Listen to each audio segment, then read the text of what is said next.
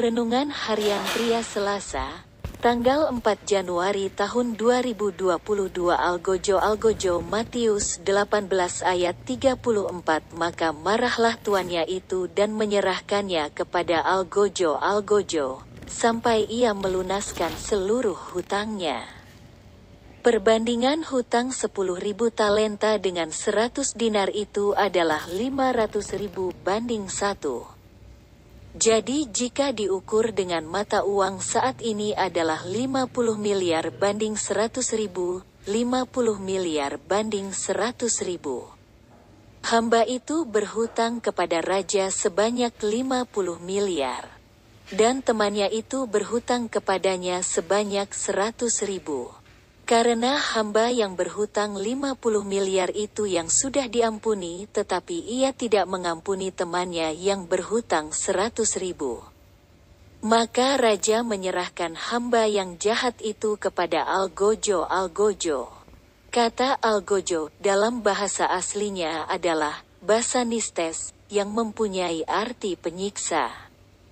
Jadi hamba yang jahat itu diserahkan oleh raja kepada penyiksa-penyiksa sampai ia dapat melunaskan hutangnya yang banyak itu. Kebenaran rohani yang kita dapatkan adalah jika tidak memberi pengampunan kepada orang lain, maka sebenarnya kita ada di tangan penyiksa-penyiksa.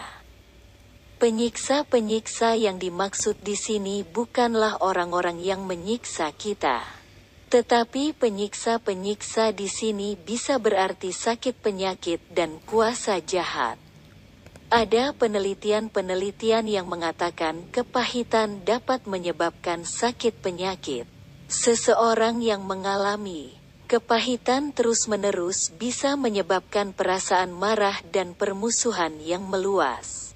Jika dibiarkan bisa mempengaruhi kesehatan fisik seseorang, kata psikolog Dr. Karsten Wuros. Saat dipendam dalam waktu yang lama, kepahitan bisa menyebabkan pola disregulasi biologis, gangguan fisiologis yang bisa mempengaruhi metabolisme, respon imun atau fungsi organ, dan penyakit fisik, katanya.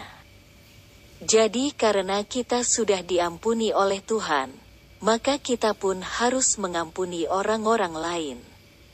Jika tidak, maka kita ada di dalam pengaruh algojo-algojo. Refleksi diri. Apa yang firman Tuhan katakan kepada Anda? Bagaimana kehidupan Anda dengan firman Tuhan itu? Catat komitmen Anda terhadap firman Tuhan itu. Doakan komitmen Anda itu, pengakuan imanku.